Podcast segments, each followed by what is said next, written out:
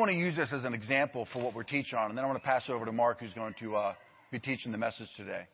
So I'm going to ask you to start recording this because this is prophetic, and I'm sure you guys would like to uh, hear anything the Holy Spirit might say to you on this. So this will be this will be recorded for you, and we're going to move straight from this right into the message, so it'll be seamless.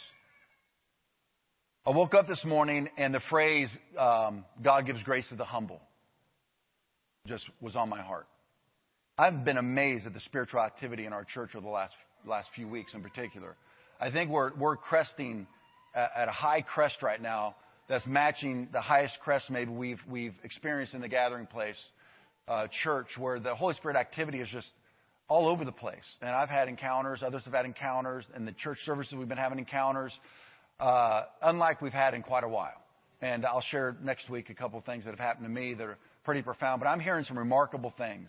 This morning, I woke up with the phrase, God gives grace to the humble. And then I was thinking about you guys.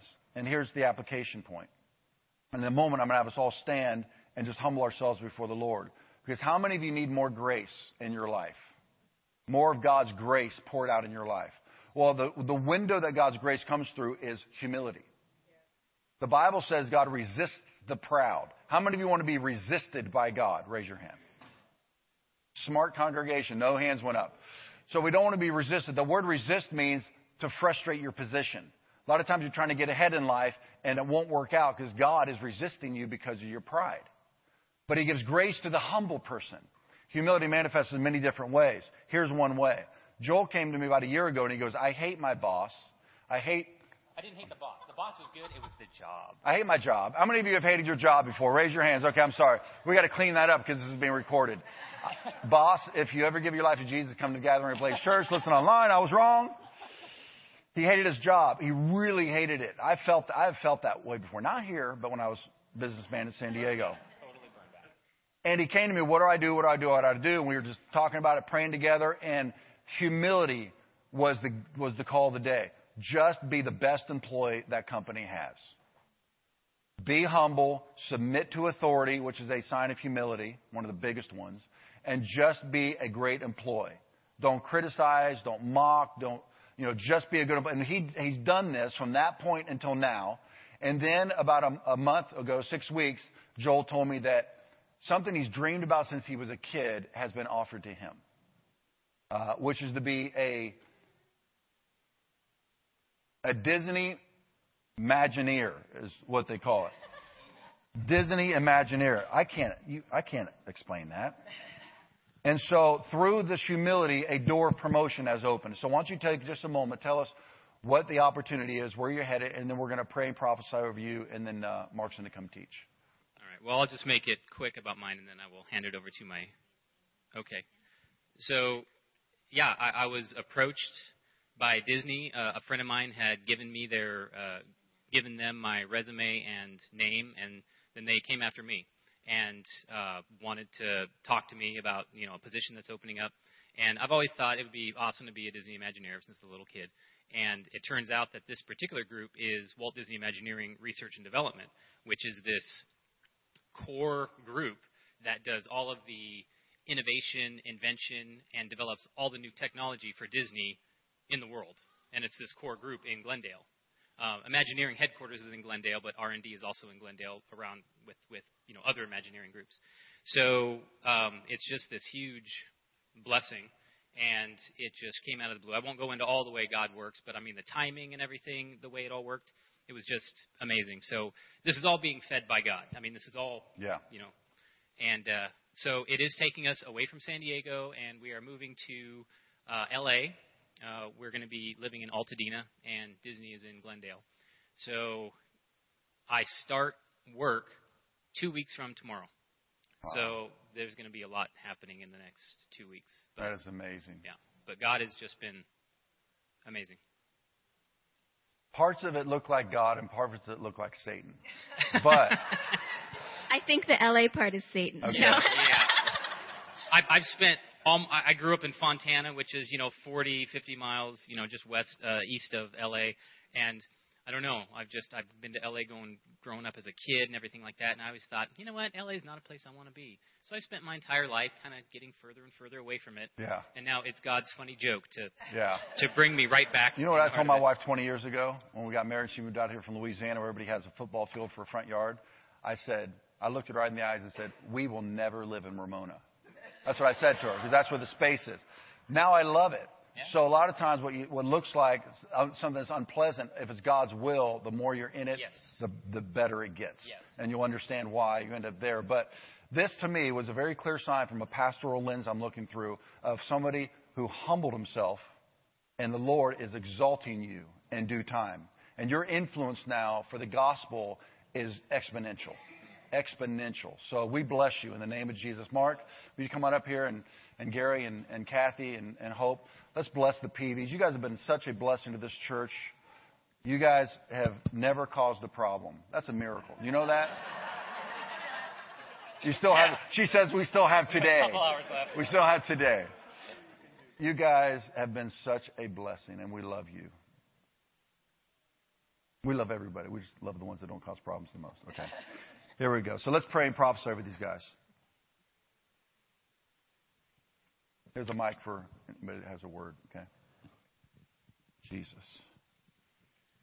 We bless you guys. this is uh, I just want to share something about Rainey that I can remember years and years ago that she was com- she this is just a really good example of being steadfast in the Lord. She knew she was called to be a part of the church. She had this heart's desire, young lady heart's desire to find a husband, to be with a man. We prayed with her many, many times. She didn't allow herself to be pushed aside and said, "You know, I need to I need to get up and leave this church and go find somewhere else where I can find a man." She kept pressing into the things of God, waiting on him, and he sh- the man walked in. And I just think that's a great testimony of your heart. And just a, a, a quick thing I'd like to share. I remember a few years ago I came and visited Joel at his work. And you know, saw what he was doing as an engineer, amazing stuff. But then he, you know, I've been in a lot of corporate offices. I walked into his office and I said, "Joel, I've never seen an office like this." He had every wall and the ceiling and the lighting all decorated. I said, "This is like walking into Disneyland." You said that? And he said, "That's my heart's desire." I just think it's such a blessing. My so I just wanna heart's bless you. desire. This is such a Yeah. beautiful story. Yeah. God is so God. Ah. He's the crier. Yeah. Well, this is really going to make you cry, Joel. I was sitting there looking at you guys, wondering if this was really the Lord's will, and I realized you look like a Disney character. So I think you're coming home, buddy. I think you're coming home. I echo everything Gary said uh, about your faithfulness in your dream and your desire, but also not running and looking for it, trusting God to bring the right person. And for both of you, He's done that. And what a great marriage you guys have. And you've been you've been faithful servants. It, it, you you go find a church up there. If they have any question about who you are, you just have them call us, and you'll end up with big stars all over your heads. So it's been great to know you guys. We love you. So we bless you in the name of Jesus. Jan, will you come on over and let's lay hands? Why don't you lay hands on uh, Rainey and impart some of that joy?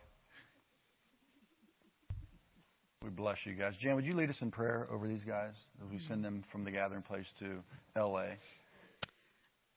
Lord, thank you for the way that you sovereignly brought them to us and that you have deposited so much in us through them. Thank you that you are the Lord that gives us the desires of our heart. Mm, that is so good. Thank you, Lord, for the sovereign way that you want to just disseminate the gospel through this couple throughout the world. Mm. I see a, a global calling on this couple's life.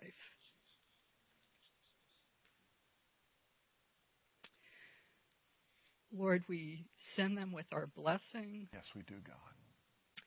We send them out from underneath our covering and thank you that you have a place for them in LA. We pray that you would prepare the right family to receive them. Thank you for blessing us with them. In the book of Ephesians, it says that we may all be filled with the fullness of God. That word, uh, the picture of the fullness of God, is a cargo ship that is loaded.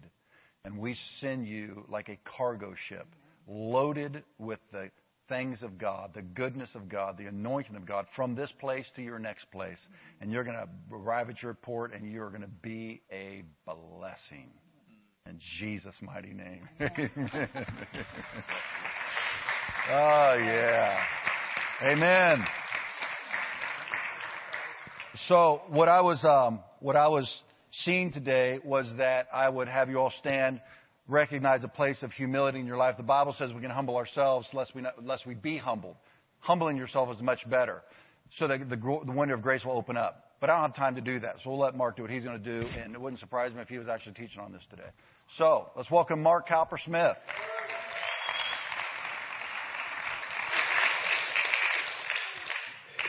computer guys, uh, I sent you a PowerPoint of a, four photographs. Is, is, is that ready to go? Fire it up. A lot of you guys um, are prone to desperate self pity. And I found the solution to self pity is to find someone whose life in a, in a particular moment is worse than yours. Uh, let's have the next slide. Oh, yeah. Whoa. Okay, that's enough. I'm hurting. Just looking at this guy, that's painful. All right, let's bring up the uh, message PowerPoint. Now, do y'all. okay, let's do one more. Do y'all feel better about your life? Oh, gee. I went to set up the crane and a wind came along. Is that it? Do we have one more? Uh, wait, listen, I got about 20 of these every, and I'll send them to you and we can look at them because it is, it's really sad what happens to some people. And it's really wrong to laugh about it. Wrong, wrong, wrong, wrong. Okay, uh, last week's message, um, which some of you liked a lot, is in this book, which you can get from me afterwards if you want to. And today's message is in that book as well. So let's jump right in. Last week, we started the series on grace, and we discovered God's plan for us, for how He relates to us, is that He will relate to us relationally and not legally. That He has no desire to have a mediator between Him and us, the mediator being the law. He doesn't want you seeing Him through the lens of what you ought to do and what you should do and through the lens of your failures. And he also doesn't want you to look at him through the lens of your successes. Jesus took care of your failures and he took care of your successes. God wants intimacy with you. He wants to relate relationally and not legalistically. So that raises a really, really serious question. Because every time I talk about this, somebody says, Oh, yeah, well, what about the law? What about the law? I mean, God gave the law. So I think you're wrong about your relational conclusion. And, you know, it's a good argument.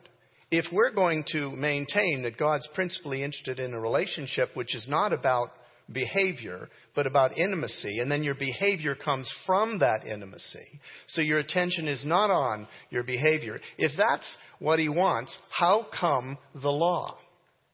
Because a big chunk of the Old Testament is the law. And the people were under the law all the time. So, what about the law? Well, to answer that question, we must look at the context in which the law was given. As you study your Bibles, you'll discover over and over again that context has a huge amount to do with how you understand the word. You take something out of context, you're going to reach the wrong conclusion. Context is hugely important. So we need to look at the context for God giving the law. What was the context for God giving the law? What was the immediate context for God giving law? Where did it happen? Mount Sinai. Taking people from the, from, from the bondage of Egypt to the promise of the promised land. But we can expand the context, and we need to expand the context to really understand the significance of what's going to happen in this time and place. Here's the larger context God attempted in the Garden of Eden to have a relationship with the man and the woman which was not based on morality. That's why he told them, don't eat from the tree the knowledge of good and evil. His intention was to always have your operating system relational and not legal. So he attempted to do that in the garden, and what happened? They blew it. They stepped out from that relationship of pure intimacy by disobeying him,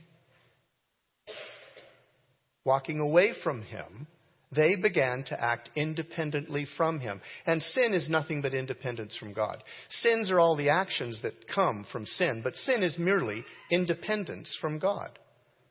And they did that. So God tries again. And he's continually trying with a people group. First it was Adam and Eve, and that didn't work.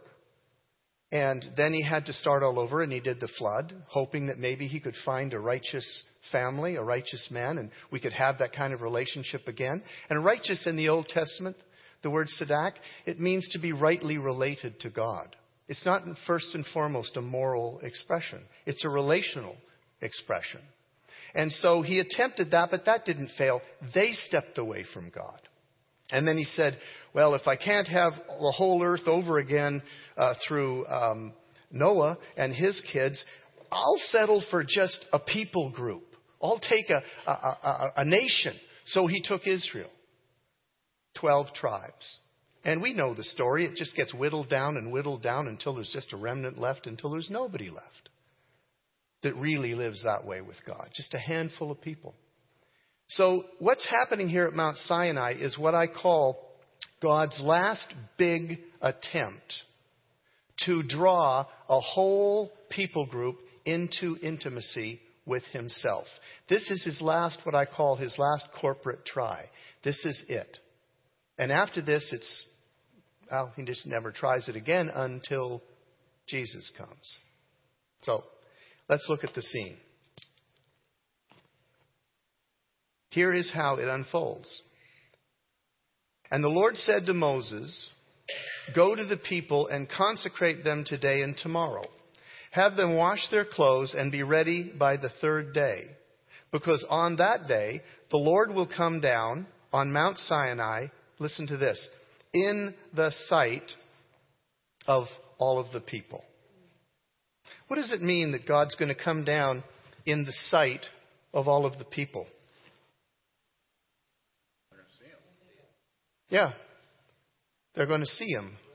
Now, prior to this event, how many people had seen God? One. Who was it? It was Moses. Moses had an intimate relationship with God. Moses said this about himself I'm the only guy who's ever seen God face to face and lived. That's bragging rights. I saw God face to face, and I'm still here. And now God is saying to Moses, Get them ready. In three days, I am going to come in the sight of all the people. What is he offering? What is he offering to the nation of Israel? Exactly the same thing he had with Moses. that's, that's unbelievable. I mean, that's, inc- that's wonderful. You can't get more. God is going to come down and He's going to reveal Himself to absolutely everybody so everybody gets to have the same kind of relationship with God that Moses had. Wow. That's the high water mark in the sight of all the people. Nothing less than what, than what Moses has already experienced. Remember Moses negotiating with God to get him to show me your glory? And then God did, and it just that little flash so transformed Moses that his face actually glowed and he had to hide it. Now God's going to do a, a full on, full frontal to the people of Israel. Yeah. can't get better. I ruined the image, but I, I did. I, I just completely, completely ruined. Uh, let's start again.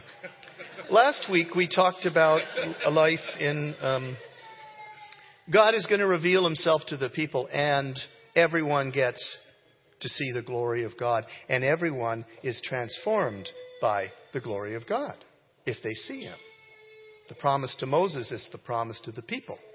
Now, one of the strange instructions that Moses uh, received from God in preparing the people for God's coming is a strange one. And for years, literally years and years, when I read this story, I never understood it. But it's critical to understand. The text says this After Moses had gone down from the mountain to the people, he consecrated them, and they washed their clothes. Then he said to the people, Prepare yourselves for the third day. Abstain from sexual relations. This is God's instruction to Moses to tell the people. God is going to come. You're going to see him. He will reveal himself to you. So, in the meantime, don't have sex with your spouse. What's that about? Doesn't that strike you as kind of strange? Why would he say that? God is the author of sexuality. These people are married. They're not, they're not committing some sin. Sex is good. It's one of the greatest blessings God gives. Why would he tell them not to do it for three days before he arrives? Anybody? Anybody who hasn't read my book? Why would he give such a strange instruction?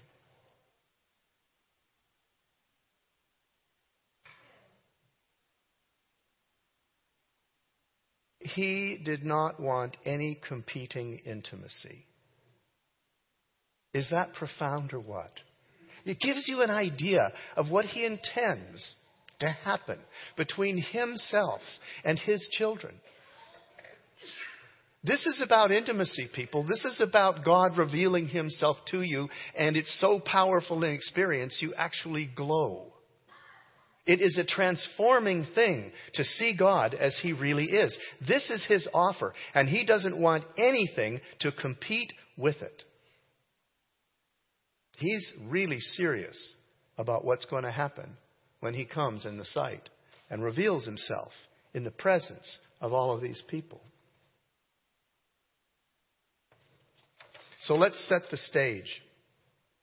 The third day has come and Exodus 19:16 says this, "On the morning of the third day there was thunder and lightning with a thick cloud over the mountain and a very loud trumpet blast." And the text goes on to say, "And everyone in the camp trembled." Duh. Do you think? Come on, think about it. Thunder and lightning, a thick cloud, and a trumpet blast, and the text goes on to say the earth shook trembled,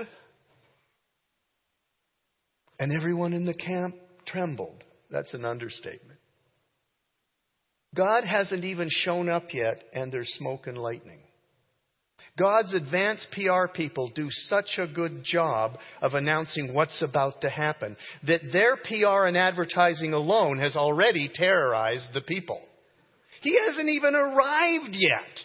The idea the preamble to his arrival is absolutely, no pun intended, absolute accuracy, earth shaking. Literally, earth shaking. And the people trembled. Oh, do you think? And the story continues. Then Moses led the people out of the camp to meet with God, and they stood at the foot of the mountain. And Mount Sinai was covered with smoke because the Lord descended on it in fire. That's more of his advance work. The smoke billowed up from it like smoke from a furnace. The whole mountain trembled violently. The sound of the trumpet grew louder and louder. Then Moses spoke, and the voice of God answered him. Now, this is really, really important to understand. Just follow this with me. At this point in the Bible, Moses' book, describing this incident, at this point in his narrative, he puts the Ten Commandments. So we get the idea, reading this narrative, that chronologically, there was God about to appear, and all this crazy billowing and wildness and stuff is happening, and then all of a sudden, God gives the Ten Commandments. But that isn't the way it went. Moses put the Ten Commandments in this spot in the story in order to highlight them so that they would be preeminent and more significant than all of the other laws and commentaries that he's going to put in later. Do you understand what I'm saying? So the story actually unfolds like this.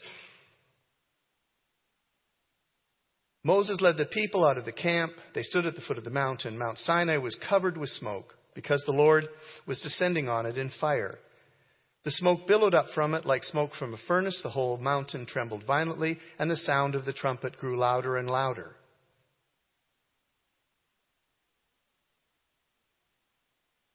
If we skip forward from Exodus 19, verse 19, where that ends, and we go to Exodus 20, verse 18 and 19, listen to how the story reads. Mount Sinai was covered with smoke because the Lord descended on it in fire. The smoke billowed up from it like smoke from a furnace, and the whole mountain trembled violently. Skip forward past the insertion of the Ten Commandments. When the people saw the thunder and lightning and heard the trumpet and saw the mountain in smoke, they trembled in fear. They stayed at a distance and they said to Moses, Speak to us yourself and we will listen. But do not have God speak to us, or we will die. Do you see how seamless it is? If you simply lift the Ten Commandments out of there and you read the story as it chronologically unfolded, what you find is that the Ten Commandments didn't come where they are inserted in, this, in the text. They came after this incident took place. I'm not making this up the footnotes in my study Bible say this is what happened. That the chronology works this way. God was coming, and his advance men were so good at announcing his presence with all of this thunder and lightning and trembling and smoke and fire that when the people saw that, they became so afraid, they said to Moses, We don't want God. He is too frightening. We want you. And then the Ten Commandments are given by God. Any lights going on anywhere? What has just happened when the people said to Moses,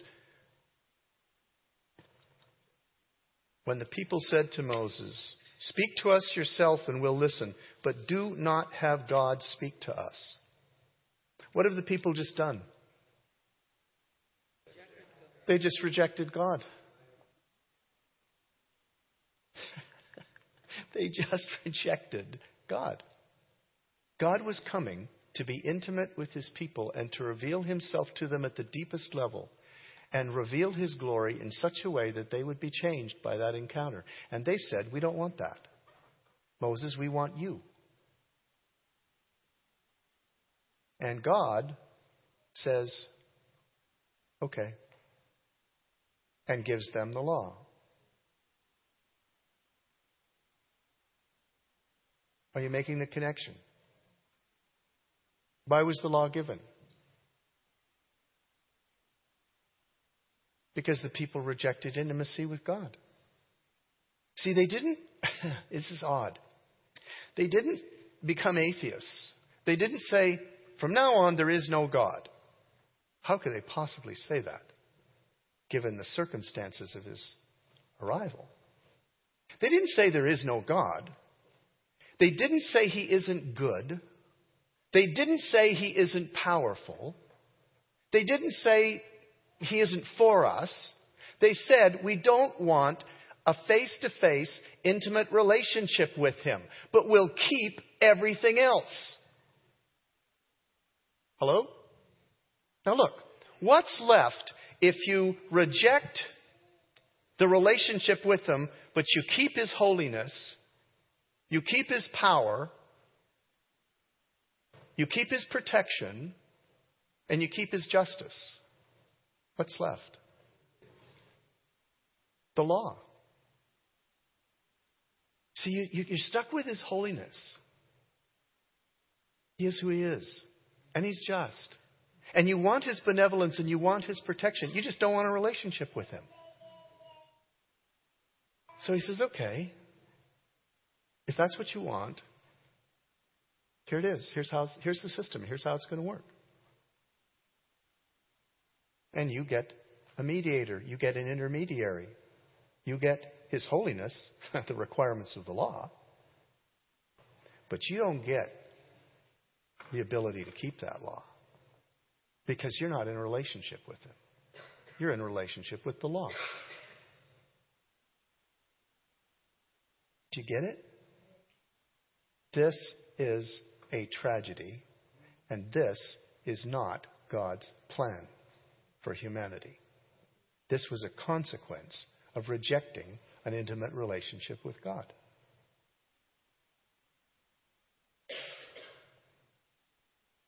They chose an intermediary. They chose Moses, and they got the law.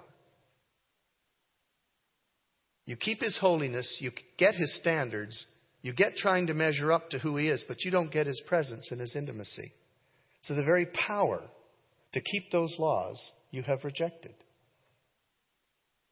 So you're in deep trouble now. Now, Paul says, the law becomes a curse. Actually, he says it becomes a source of death. And you will live under that until something saves you from it. You get His holiness without His empowering presence. You get the requirements of His holiness without the ability to follow them. The consequence of rejecting intimacy and relationship with God is a life under law. It is religion.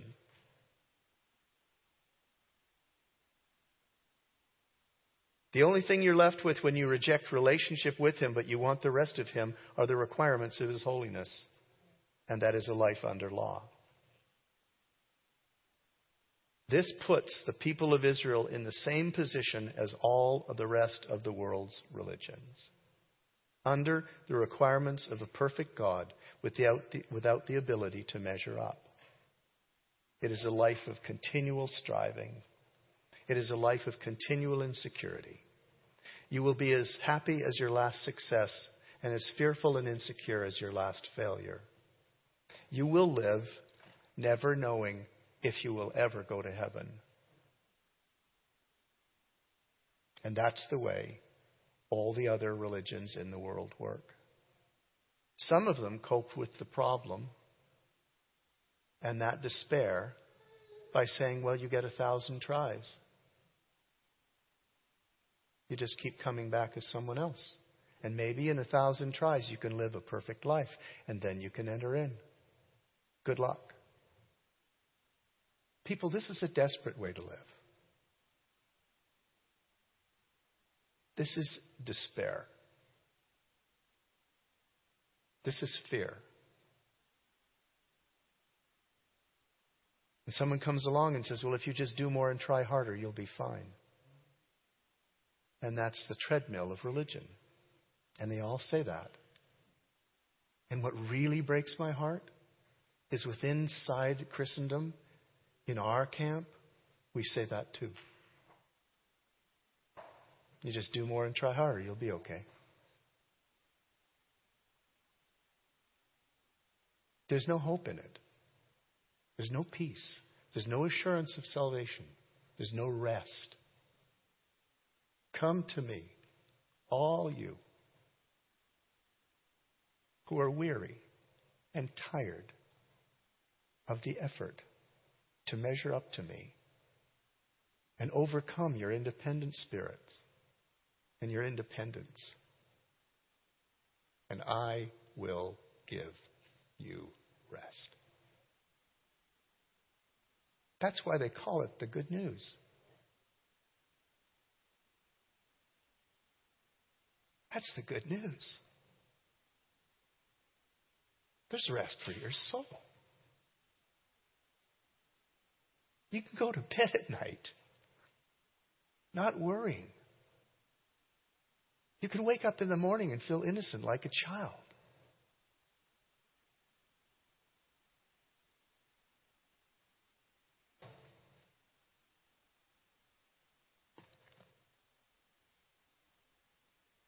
The good news is this, this legal system was never God's plan for us. Grace is his solution to this problem. And it is the best news in human history.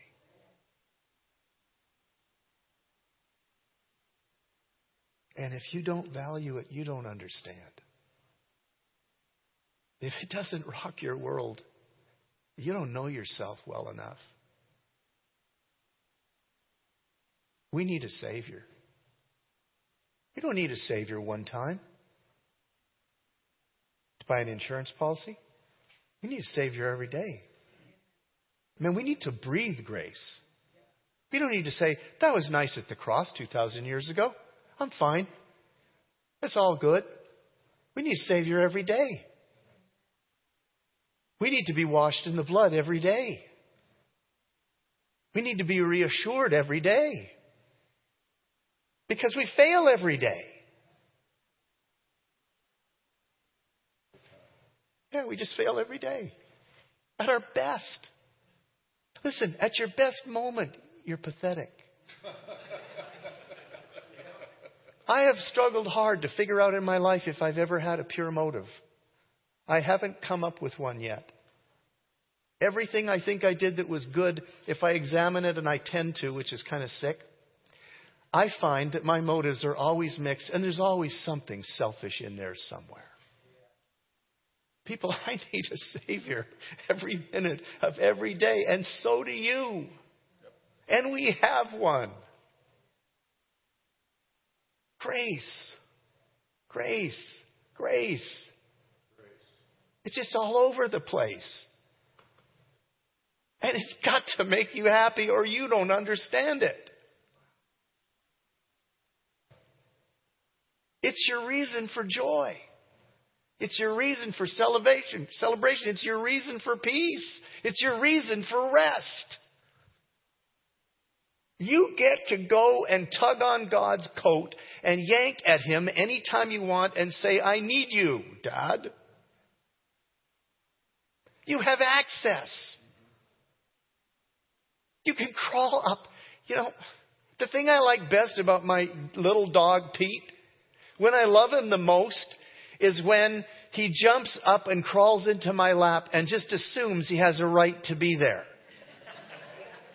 And he always does it. And in the middle of my prayer time, I'll be like praying to the Lord and, and, and, I'll be journaling something and he always picks that moment. Maybe the devil sent him. I don't know. But he picks that moment to jump up and just, he comes and sits on my Bible. He has done that. This, this one right here and my prayer journal. So I can't move my hand. And he curls up and he just kind of cuddles with me. And I find myself unable to say no to him. My dog is an idol. It's sad. I mean, I, God, we're in the middle of this great moment and Peaches comes and just ruins it and loves, and I love him so much because he comes to me. He wants to be with me.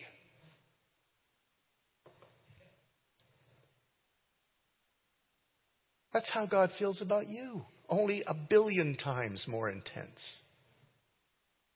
You are His pleasure.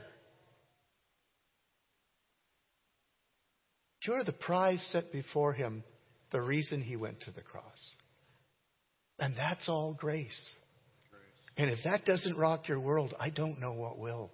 Amen. That's it. You have access. You have right, childhood in him.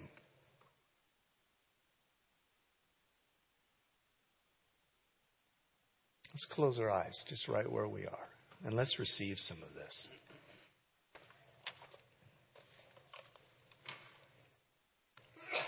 Jesus, we are so thankful to you because you saw the problem and you said, I'll be the solution.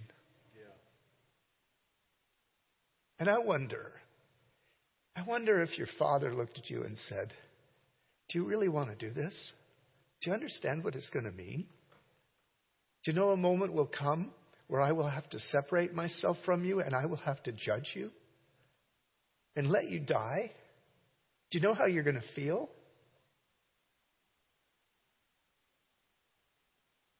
Jesus said to his father, No, there's a, there's a greater joy. There's a joy set before me, and it's having them home. I want to save them. And God said, You're my son and you please me. Do it.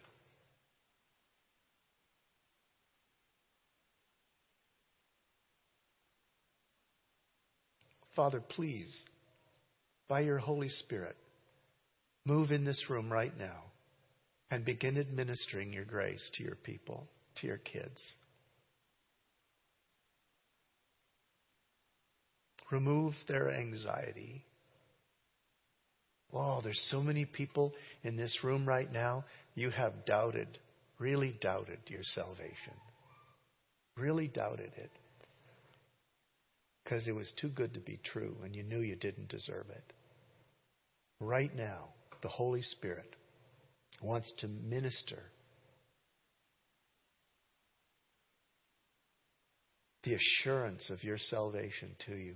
Holy Spirit, please touch them with the assurance that they belong to you.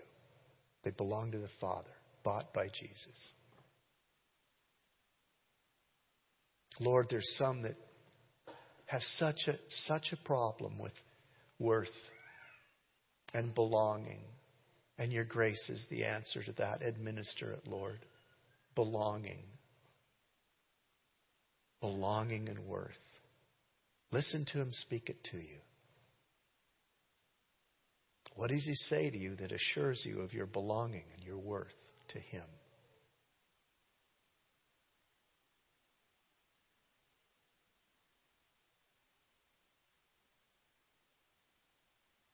Some of you live under the accusation and the condemnation of the enemy, always pointing out your failures. And so you've become so discouraged. You know you can't win. You know you can't be good enough.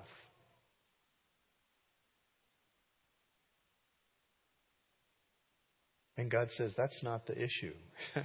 He says, That's not the issue. That's not the right question. I, it's not, we took care of that. It's not about your goodness, it's about my goodness. You're not the issue. I'm the issue. Now live a life of joy. Now celebrate me and live a life of joy and freedom from anxiety, accusation, condemnation, shame, worry, alienation, rejection, distance, Live free of all of those. Because it's grace. It's grace. Your grace. He gives it to you.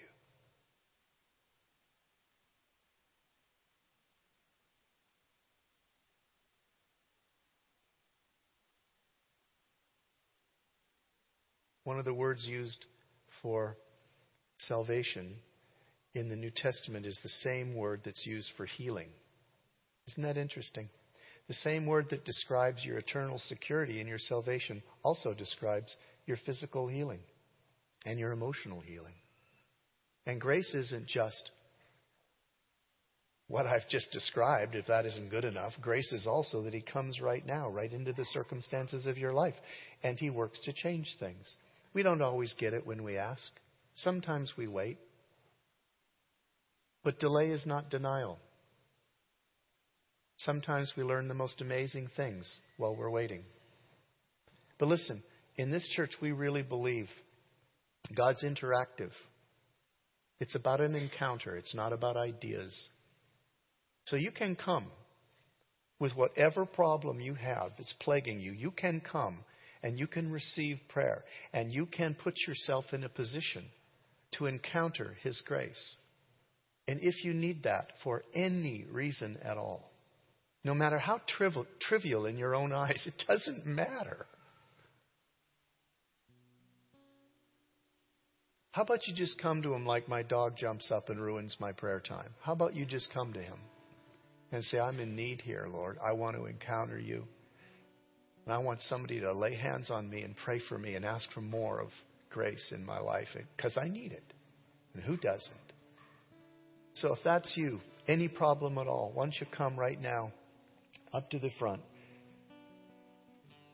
And uh, we're going to worship and stay in the presence and enjoy Him, but we're also going to administer grace to you. So come on. Any need at all. Prayer team, come on up. And let's receive.